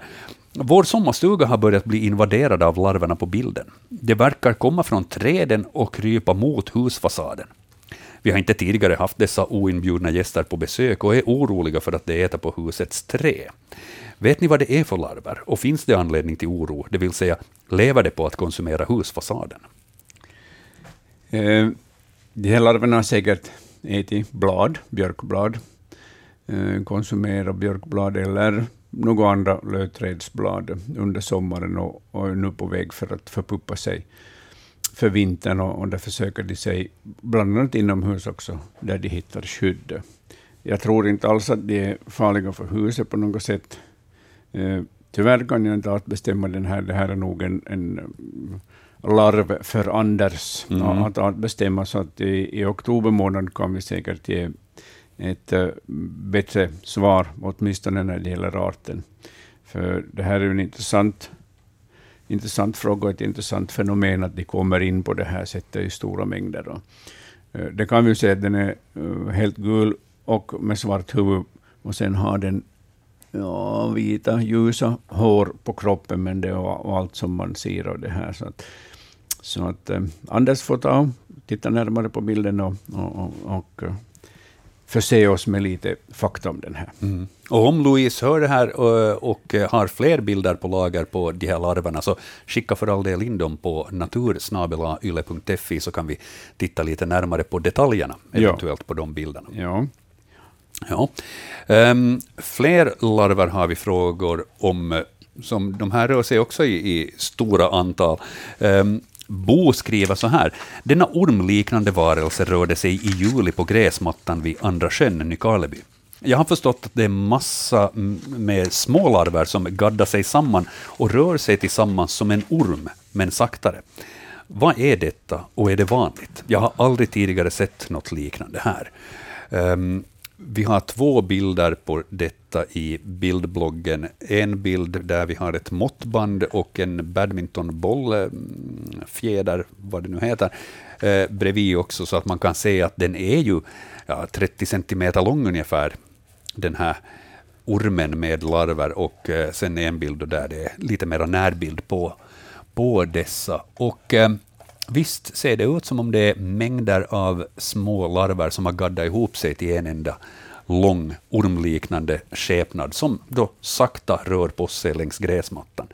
Vad ska vi berätta åt Bo? Vad är det här? Ja, det här är en härmask, eller luskung, eller daggorm, eller ett ormdrag. Kärt barn har många namn. Ja, verkligen. Ja, det är sorgmyggans larver som Eh, förflytta sig i terrängen på det här sättet, eh, flera hundra tillsammans. Och de kan bli flera meter långa, de här, de här eh, härmaskarna som kryper fram i terrängen. Och I gamla tider så, så var det här ett, ett ont tecken som förebådade krig och elände. Och, och, man vågade inte röra de här härmaskarna, för då skulle man drabbas personligen av olyckor också. Så att, Mm. Och med det förstår man med ett sånt här ormliknande eh, flöde av larver på marken, så, så blir man nog betänksam då man inte vet någonting om det hela. Ja. Men, men något, något vetenskapliga belägg finns det inte för att det här leder till, till krig och elände? Nej, nej det, det finns det inte. Och, men ett otroligt intressant fenomen som ganska få har fått se, och ännu färre som har fått fotografera det. Varför rör de sig på det här viset? De förflyttar sig till ett eh, annat område för att uh, fortsätta att äta eller för att förpuppa sig uh, i, i det här fönen. Så att, det är ett tryggt sätt att, att, att förflytta sig på. Dessutom så, eftersom det liknar en orm det här, så kan det ge skydd mot vissa fåglar som annars skulle äta de här larverna. Så man lite maskerar sig på det viset? Ja, ja. mimikry är alltid bra i naturen att härma en, en farlig, far, ett farligt djur. Mm. Men de rör sig alltså ganska långsamt? De rör sig långsamt, fascinerande att se det i marken. Det finns andra larver också som rör sig på det viset. Vad heter det? Processions spinnare? Ja, sånt här. de kan röra sig också. Ja, det finns alltså bland fjärilarna så finns det en del larver som gör på det här sättet också. Men, ja, men de är inte gaddade ihop sig, de, de gaddar inte ihop sig på det viset till en, till en ormliknande tingest, utan det är mer att de går, vad ska vi säga, i följd. De går mer i följd, följer tätt tillsammans nog, och, och där ser man ju att larverna är håriga sedan också. Ja. Ett intressant fenomen. Det är det. Sorgmyggans larver alltså som har gaddat ihop sig till en härmask eller luskung. Ja. Och så vidare, och så vidare, och så vidare. Mm. Det var många olika namn på det. Ja, ja det här var någonting som våra förfäder, förfäder fruktade när de såg. Ja. Ehm, vi hinner ännu titta på en bild här innan det är dags för nyheter på lätt svenska. Vi har Thomas eh, som har skickat in den här bilden. Han skriver så här. Vid Erik och Carita Frilunds villa i Munsala har Erik satt upp en knipholk. I början av augusti skulle han rensa ur holken och upptäckte då att det fanns elva ägg, som vi konstaterade var ejderägg. Är det vanligt att ejdan lägger ägg i holkar och hur vanligt är det med så många ägg? Och vad kan orsaken vara till att det gick så här med äggen? Eh, vi ska titta på de här bilderna som Thomas har skickat in här också då från, från Erik och Caritas villa i Munsala. Och eh, till vänster i bild så visst, vi ser en knipholk. Ja en rätt stor holk, ett stort mm. hål också, eh, uppställd mot en tallstam där. Um, och eh, sen till höger i bild så ser vi elva stycken ägg. Um, svårt att bestämma hur stora de är, men färgen är ganska så jämnt ljusblå, ljusgrön där någonstans. Grön, grönblå, blågröna ägg. Mm. Ja, eller grönblå ägg ska vi säga. Ja. Och man ser att de har börjat ruttna redan, de börjar um, få en annan färg inifrån de här äggen. Så det är ju det är typiska rötägg. De, de, de ruttnar ju förstås när de blir, blir ruvade och framkläckta, de här eh, det här är knipägg. Det är alltså en knipa som har slagit sig ner i holken. Och eh, knipan och ejden har ju samma färg på sina ägg. medan då knipan häckar i håligheter och ejden gör det aldrig. Utan, utan ejden eh, häckar på marken. Man ser också på dunerna här, de här dunerna som honorna plockar av sig, så de är eh, nästan vita, ljusgråa, medan ejdens dun går, går i mer bruntonad färg. Så, att, så nu är det en kniphona som har lagt en fulltalig eh, äggkull här, och, och de lägger ju, lägger ju eh, kring tio ägg, de här kniporna. Av någon orsak har den avbrutit den här ruvningen och därför har alla ägg blivit okläckta här. Den kan ha blivit störd av andra knipor som skulle vilja komma in i holken, eller sen kan den förstås ha blivit tagen av, av mink eller havsörn uh, ute på vattnet, och, då har de här, de här äggen blivit kvar i holken. Är, det så att det räcker med att uh, den ena knipan till exempel uh, hur är det med knipor? Alltså, ruvar de äggen tillsammans? Nej, hona, han, utan honan vill ha holken helt för sig själv. Och, och en del holkar är sen så attraktiva så att de drar till sig unga kniphonor som ska börja häcka nästa år. Mm. Och de brukar då komma till de här holkarna tidigt på morgnarna och landa på taket och, och skådar in i, i, i holken och, och vill dit och, och provruva. Och för en del honor så, så blir det alldeles för stressigt när det kommer två, tre unga kniphonor varje morgon. Så hon överger helt enkelt det här. Hon får inte lugn och ro. Nerverna sviker. Och då, då, är det inte så att den kniphonan som kom dit för att testa sätter sig ner på de här äggen och lägger sina ägg med där? Och, nej, nej, utan hon lägger inte några ägg, hon, bara kommer för att provruva. Och, och det kan hon göra någon timme och sen sticker hon därifrån, så att hon sköter inte alls om den här äggkullen. Mm. Därför blir, det, blir den övergiven. Precis. Men eh, man kan sätta upp eh, på det här stället en holk till, eller två holkar, eh, en, en god bit ifrån, så att man kan fördela de här honorna bättre. Ja. Mm, en, en åtgärd som man ska göra varje år, att rensa de här eh, knip och skrakholkarna, och framförallt då på de här rötäggen som, som ibland finns inne i holkarna. Och det är en bra tid att göra det nu på hösten, om man vill. Mm. Själva det här bomaterialet sågspån och dun som finns där, så kan man bra lämna kvar det, för man behöver inte byta ut det som man behöver inte tömma de här sjöfågelholkarna på bomaterialet som man gör med småfågelholkar, därför att det, blir, det finns så lite parasiter, i, övervintrande parasiter i de här, det här bomaterialet, speciellt i jämförelse med småfågelholkar som har fullt med parasiter i, i det gamla boet. Så. Där är ju rekommendationen att man, man tömmer och rensar holkarna på vintern. Ja, så att ja. man kan undvika de här alla fågellopparna Fågelloppar, ja, de brukar vara besvärliga. Men det är bra att, att uh, på hösten eller senast på vintern um, plocka ut alla de här, de här uh, rötäggen som finns. Om kullen har kläckt så brukar det finnas bara ett rötägg eller inget alls. Men att sen finns det just sådana här äggkullar som blir helt oruvade, både när det gäller knipa och skrake, men framförallt knipan. Och, och, då är det bra att, att laga iväg de här de här rötäggen. Finns det något djur som tar hand om rötägg så där ute i naturen annars? Oj, revarna älskar de här, de här ruttna äggen och mården äter också de här ruttna äggen.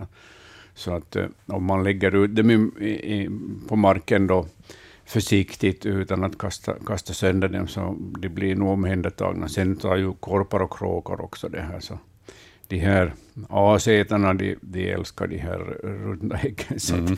nog går det åt dem. Mm. Och, och, både rev och, och mård så, så lägger ju upp äggförråd om de hittar mycket ägg under sommaren, våren och försommaren. Så gräver de ner de här överloppsäggen i, i marken. Och, och sen på vintern när de är hungriga och strövar omkring i sitt revir så gräver de upp de här rötäggen och äter upp dem. Så No, en knipholk som, eh, som lämnas orörd på det viset med rötägg, eh, då kniporna kommer sen följande säsong på våren och, och konstaterar att okej, okay, här finns en knipholk, hit flyttar jag in, men här finns rötägg. Mm. Städar den själv ut det eller väljer den en annan holk? Den kan inte städa ut det här, utan den kan helt enkelt, om, om det är eh, för besvärligt så häckar den helt enkelt inte i, i den här på den här samlingen av rötägg som, som dels är söndriga och dels går sönder under henne när hon stiger på dem. Och det är en fruktansvärd stank som stiger upp från de häggen. Så, att, mm. så det är inte bra att det finns rötägg i, i en sån här holk. Stark rekommendation med andra ord på att städa ur knipholkar ja. ifall du har sådana mm. vid sommarstugan eller liknande. Så gör ja. en tripp. Ja, och sen eh, är det ju intressant att själv kolla upp de här holkarna, att hur har häckningen lyckats? Och i det här fallet så har det ju misslyckats, så det är ju också ett fakta mm. som är bra att, att veta. Så är det. Eh, vi tittar snabbt till eh, e-postlådan här. Vi har ett par frågor som har kommit utan bild som jag tänkte vi kan snabbt avhandla. Ralf skriver så här. Hej, jag såg en havsörn fånga en simmande mås som Eh, den simmade med till eh, en liggande sten. Sträckan var cirka 30 till 40 meter. Det ser man väl inte så ofta. Det här hände utanför vår villa i Korsholm 14 augusti. Eh, med andra ord, havsörnen har tydligen tagit den här simmande måsen och sen då själv hamnat i vattnet och måste simma med bytet till en sten. Ehm. Det låter nästan som den skulle vara lite lat, den här havsörnen, då den simmar med sin fiskmås, för att en mås är ju ett lätt byte som, som den kan, kan det här lyfta med. Mm. Men nu har jag sett simmande havsörnar jag också, så ibland gör de på det där sättet. Fast normalt så brukar de plocka upp den här fågeln och så flyger de till ett ställe där de sen äter den. Och, men om det gör ett rejält pladask och får mycket vatten på vingarna och sånt, blir det, blir det svårt för den att lyfta från vattenytan och istället då väljer att simma till en? Nej, de, är ju nog, de har ju så, så pass stor styrka i sina vingmuskler, så de brukar nog fläga upp sig i luften och så skakar de kroppen så att det en del av vattnet faller ur. Men det här är ett sätt att ta sig land också mm. på, för havsörnen. Uh, och, och, den har väl tyckt att det var enklast att simma i land med måsen och, och äta upp den sedan. Ja, ja. Uh, då har vi kommit fram till bild nummer, ska jag titta nu, bild nummer 15 eh, i bildbloggen. Eh, vi har eh, Kai i Snappatuna som har skickat in en bild här och skriver så här. På en stor nyklippt gräsmatta hade uppkommit enstaka hål, men också en till två kvadratmeter stora ytor med hål av olika djup och storlek. Nu undrar jag vad det är för djur som har söndrat gräsmattan. Det finns många hjortar och antagligen också vattensork i närbeläget vattenfyllt dike. Det här hälsar alltså Kai från Snappatuna och han har tagit en bild på gräsmattan som som är rejält tilltufsad och sen för att få lite storleksbestämning så har han satt dit en blå gummistövel också i storlek 43, meddelar han så att vi vet ungefär vad vi har att jobba med här. Ja, ja. Uh, och uh, rejält tilltufsad är den här gräsmattan. Det är ja. den. Som han skriver, det finns enstaka hål, men sen så är den också ganska ordentligt så här uppriven. Ja. Vad, vad jag, tyder det här på? Nu kommer jag närmast att tänka på vildsvinen. De brukar böka på så här, de här vildsvinen. Eh, de kan eh, borra med trynet eh, enstaka hål i gräsmattan för att plocka rötter eller dagmaskar eller några skalbaggslarver ur marken. Och sen när de hittar ett ställe där det finns bra med föda, så då brukar de böka på det här sättet med sitt tryne. Och, och, det blir ju som en potatisåker upp och nervänd potatisåker till slut. Så att, eh, jag har inte sett att, att vitsvanshjortar eh, skulle göra så här eller rådjur skulle göra så här. De har ingen orsak att göra det, därför att de betar ju örter och, och gräs och löv, de här eh, hjortarna och rådjuren. Så att, nu är det säkert eh, vildsvin som har varit i farten här. Vattensork nämner han här också och säger att det finns vattenfyllt dike i närheten. Och vi hade ju i början av säsongen, mm. eh, i våras och ännu i maj månad, så kom det in bilder som påminde ganska mycket ja, om det här. Ja. Eh, på det viset alltså förstörda gräsmattor på grund av att någon hade sprungit av och an. Men då talar vi om vattensorkar. Är det sånt som vattensorken gör då det ännu finns snö så att den är liksom under snön och på det viset river sönder gräsmattan genom att den bygger gångar och sånt. Mm, både och, både, och, både under, under vinterhalvåret och sommarhalvåret. Mm, ja. Uh, vi har ingen bild på de här enstaka hålen. Nej, tyvärr. Um, man kan ju se eventuellt så är ju några av de här, om vi tittar på den här förstörda gräsmattan här, eller upprivda gräsmattan, så finns det ju några vad ska säga, mörkare partier som kanske mm. då tyder på sådana hål. Men eh, samtidigt så ser vi också, vad ska vi säga, större eh, jordplättar som har rivits upp, eh, som ju kanske då skulle mera stödja nog den här teorin om vildsvin. Ja, ifall vi skulle ha haft en bild en närbild på ett hål, så då skulle man ha sett att är det en gång som går ner i marken, eller är det bara ett tryne som har bökat där. Mm. Mm. Kanske Kaisu kunna ta mm, en par skarpa bilder, närbilder på, på en gång eller två gånger här och, så, och sända oss till nästa program. Men, och så får vi då slutgiltigt bestämma. Men, men än så länge så på basen av den här bilden, mm. med den här uppbökade gräsmattan, så håller jag nog på vildsvinet. Ja, och det har jag också sett på Naturväktarnas grupp på Facebook, så där har det funnits motsvarande frågor, och där har det också nog diskuterats att, mm. att troligen vildsvin. Mm. Då, då har det varit eh, ska vi säga, motsvarande mönster som har synts på bild. Ja, ja alltså vildsvin är nog troliga på att böka upp sådana här gräsmattor. Ja. Svar där åt Kai i Snappatuna. och eh, som sagt, jag kommer att uppdatera bildbloggen med de här svaren vi kommer fram till efter sändningen, så då kan ni gå tillbaka och titta på det sen efteråt också. Ehm, en annan fråga vi har fått in här som är utan bild, så är det är följande. Min familj fick ett oväntat besök i lördags vid stranden, en totalt tam kanadagås. Någon har tydligen matat den redan som liten, då denna inte var årets grå, utan tydligen fullvuxen, men ung. Eh, den kom fram till oss och tiggde mat, nafsade på tår och byxben och fick pajas. Den följde sedan också ett av barnen upp från stranden ända till terrassen och ville, ville till och med komma in i huset.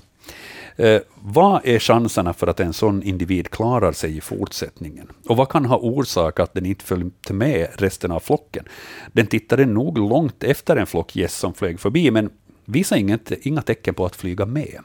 Ja, ja nu är det här en, en kanadagås som, som har levt mycket nära eh, ett dagligt liv med människor och, och blivit matad också eftersom den var så här förtrogen med människor och också skulle kunna gå in.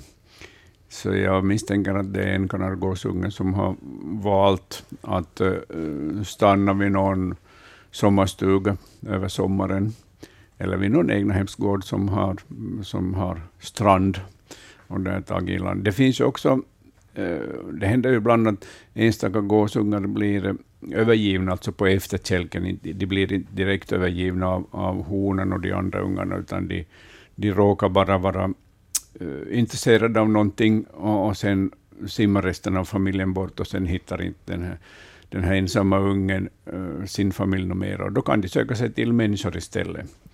Och det här är nog en, som, mm, en kanadagås som har präglats på människor, det är alldeles tydligt. Eh, om den slår sig ner i en stad, en kuststad, så, så det här alltså, kommer den antagligen att klara sig bra. För att eh, där hittar den mat och där blir ju fåglarna matade under, under vinterhalvåret. Eh, nu pågår ju jakten på, på bland annat gäss och, och råkar den då råkar den då komma inom håll för någon gåsjägare så blir den kanske skjuten istället. Det beror alldeles på omständigheterna hur det går för den här. Men en, en ensam kanadagås, den, den kan övervintra alltså? I, i...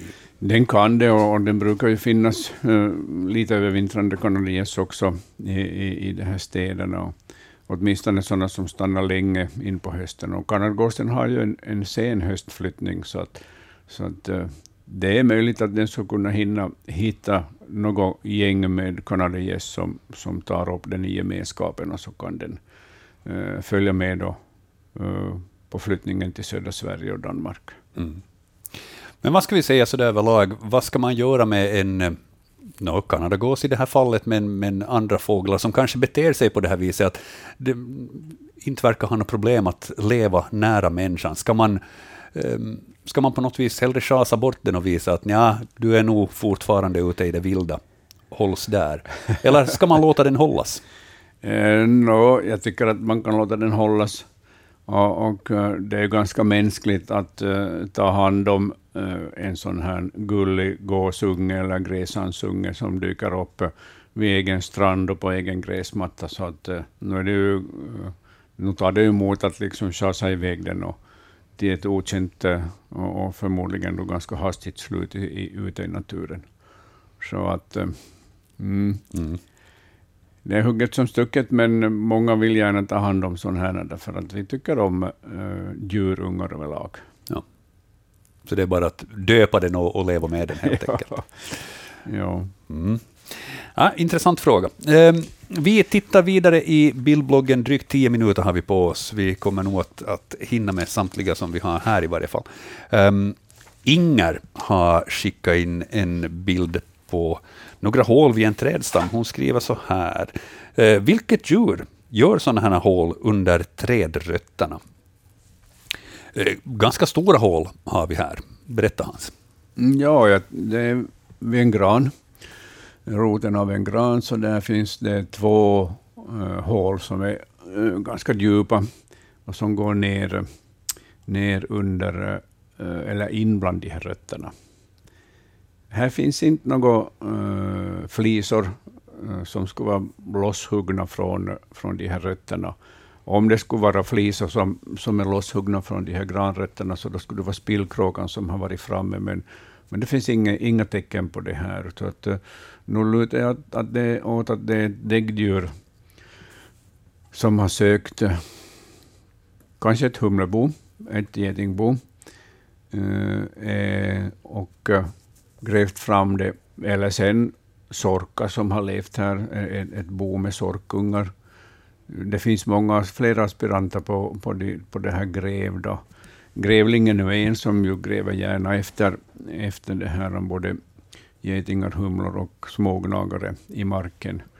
Uh, rev är den andra som också gräver på det här sättet. Mårdhunden kan gräva, fast den inte är lika flitig grävare som, som rev och grävling. Och så finns det förstås björnar också som gräver på det här sättet. Men mm, jag skulle nästan hålla en, en, extra slant på grävlingen den här gången. Trots att vi inte ser något, något tassavtryck eller några klomärken här. Nej, man kan väl inte heller desto mer se på jordhögarna, liksom hur, huruvida det har sprättats långt eller samlats nära hålet. Mm. Eller så på liksom själva grävsättet Ja, en rovfågel så kan vi nämna i det här sammanhanget, det är ju bivråken, mm. som gräver fram uh, både getingbon och, uh, och humlebon ur marken. Uh, den har ju stora kraftiga fötter för att vara en medelstor rovfågel. Och den är ju expert på, på getingar och, och humlor. Men det brukar bli alltid några rester från själva boet på det här, runt eh, den här grävda platsen. Lite sådana här eh, bitar av boet som ju då har den här typiska gråa färgen. Så nog, nog tror jag att det är ett, ett däggdjur som har varit framme och grävt här. Mm. Tydligen hittat något gott att, att äta.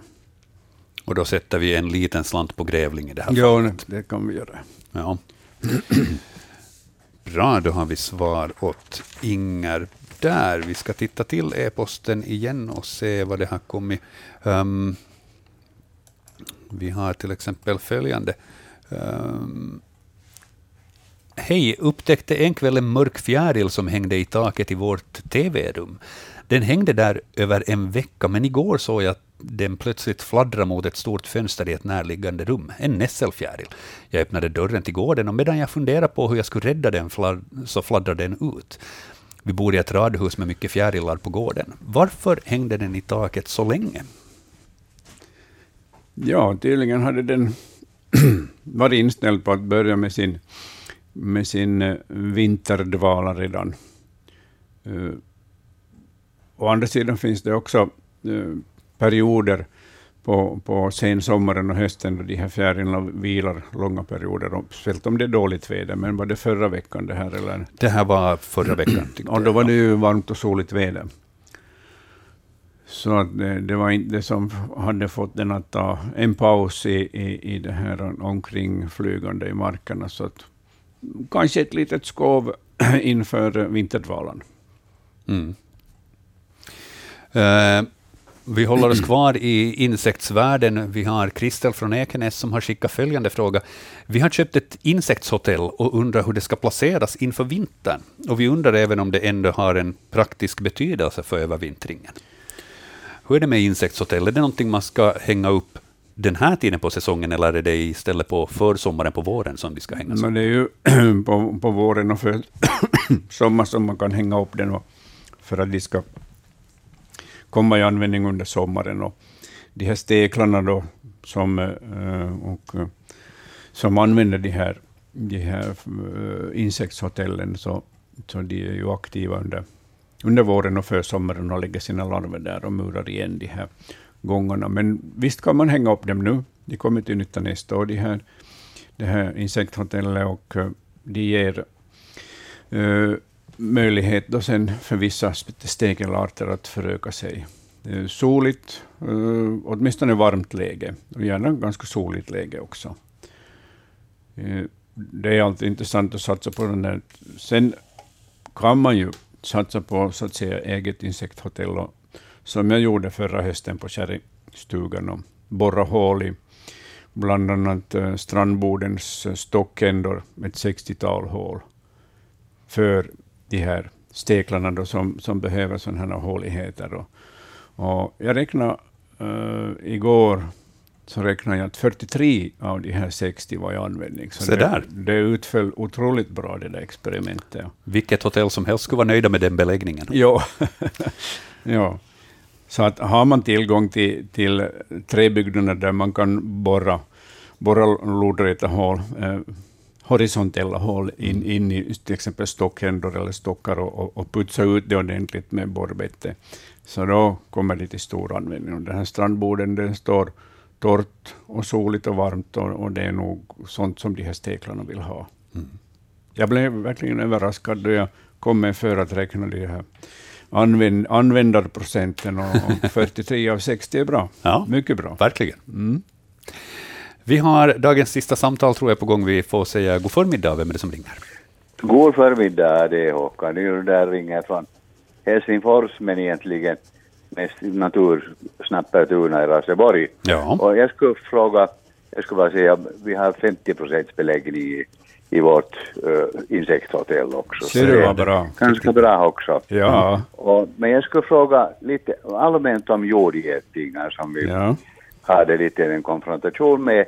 Och, och, så här, för det första, man säger ju att de har liksom starkare gift än, än andra. Stämmer det? Jag har blivit biten av båda och jag kan nog inte säga. Jag tycker, att, jag tycker att de har ungefär samma styrka på sina gift, de här olika getingarterna. Ja, Men det kan, det, andra, det, det kan ju ja. hända att, att människor reagerar individuellt på de här gifterna, så att en del så reagerar starkare på jordgeting än andra getingar. Ja, själv har jag inte märkt annat än att den kanske mm, eh, reagerar snabbare, men det går snabbare över. Ja. Men sen det andra, är de mer aggressiva här i, i och, och, eller mer livliga så här i slutet av sommaren och början av hösten när de vet att livet börjar ta slut. Ja, de är betydligt mer aggressiva eh, under sensommaren och början av hösten när, när de här samhällena bryts upp eh, eller bryts ner och förstörs.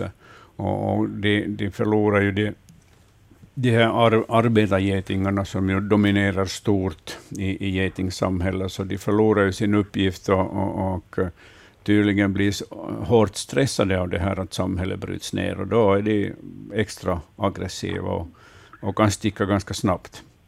Ja, för jag, vi, det är antagligen där vid på Vedbacken, det måste ha varit nu där hela sommaren, men nu ja. när vi jobbade i augusti så, så då, då liksom kom de på, fast vi var på ganska mm. långt avstånd.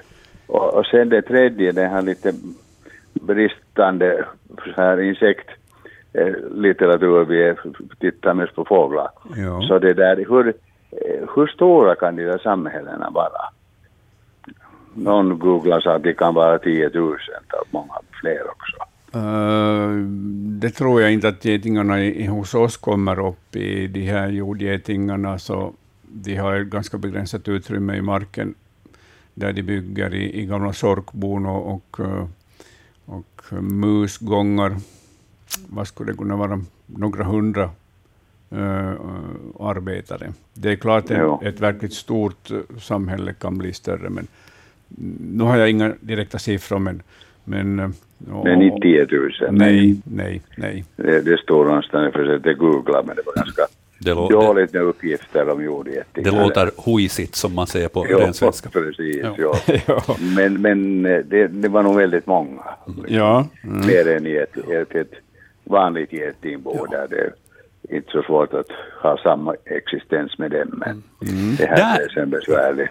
Där Håkan, där måste jag tyvärr avbryta dig för jag tittar på klockan och konstaterar att vi måste försöka ro i land den där sändningen också. Jag tittar på min klocka också, det stämmer. Tack för Tack intressanta för frågor. Ja, ja, ha en riktigt skön förmiddag. Tack, hej. hej. Ja, vi har en fråga att behandla ännu, vi får ta den riktigt kort. Eh, det är Torbjörn som har skickat in en videosnutt till oss som vi har tittat på här innan sändningen. Och han skriver så här. Vid stranden på vårt sommarställe i Ekenäs yttersta skärgård såg vi detta sjukliga beteende hos en skrake. Den var helt orädd och kunde lätt fångas med händerna och lämnade inte stranden på flera timmar. Och på den här bilden så ser man skraken simma i en cirkel om och om och om igen. Och, och den verkar inte må riktigt bra. Vad kan vi kort säga om, om skrakens beteende som vi kunde se? Ja, den är förgiftad på något sätt. Den här skraken, det ser ut som om nervsystemet skulle vara drabbat. Eh, Blyförgiftning? Mm, ja, det, det, de tar, nej, det, det är ganska långsökt att den skulle mm. vara blyförgiftad. Eh, det finns ju eh, fågelinfluensa som, mm. som eh, fåglarna har i Finland eh, och andra länder också har konstaterats i år.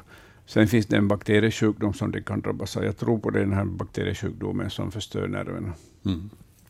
Det där får bli sista svaret för Naturväktarna den här onsdagen. Vi hörs igen om en månad. Den 6 oktober är vi tillbaks. Stort tack till Hans Hästbacka för expertisen och eh, tack också till alla er för sällskapet.